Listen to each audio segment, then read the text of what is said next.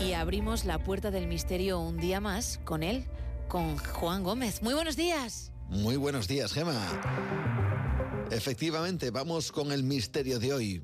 Y un misterio que nos va a llevar al comportamiento de los niños, porque ya sabemos que estos se comportan de manera muy peculiar, en ocasiones tan peculiar que casi nos parecen de otro planeta.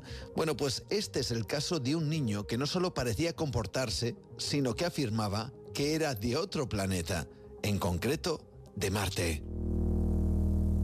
Para conocer esta historia tenemos que remontarnos al año 1996. Fue ese año cuando nació Boriska Kipriyanovic, un niño con un comportamiento como el de cualquier otro, pero a medida que crecía esto fue cambiando poco a poco. De repente se volvió un niño extremadamente tímido, pero con unas capacidades cognitivas extraordinarias. De hecho, aprendió a leer y escribir cuando tenía tan solo dos años.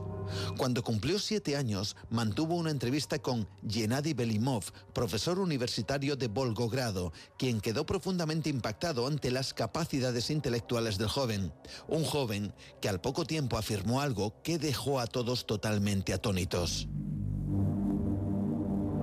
Boriska se dirigió a sus padres y luego a sus profesores contando algo que parecía de absoluta ciencia ficción. Según sus palabras, afirmó que en otra vida había vivido nada más y nada menos que en Marte. Un Marte donde había agua, atmósfera rica en oxígeno, vegetación y toda una civilización. Una que había conseguido prevenir el envejecimiento convirtiéndose en casi inmortal hasta que esa civilización colapsó.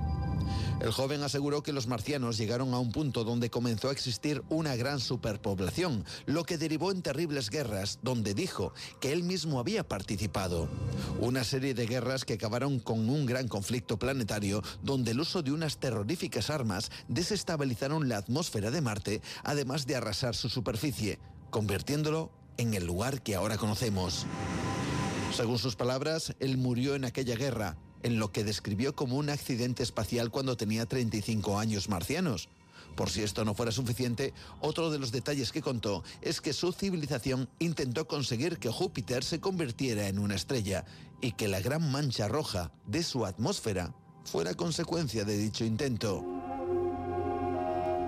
La historia de Boriska saltó a los medios de comunicación, quienes no perdieron un segundo en intentar entrevistar al joven y a su familia.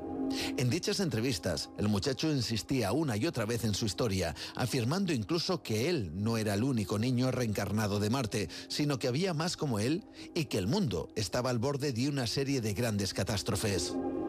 Como era de esperar, muchos pusieron en duda su historia, sobre todo cuando afirmó que la vida humana cambiaría cuando se abriera la Esfinge de Egipto, la cual tendría un mecanismo interno desconocido que revelaría los secretos del universo.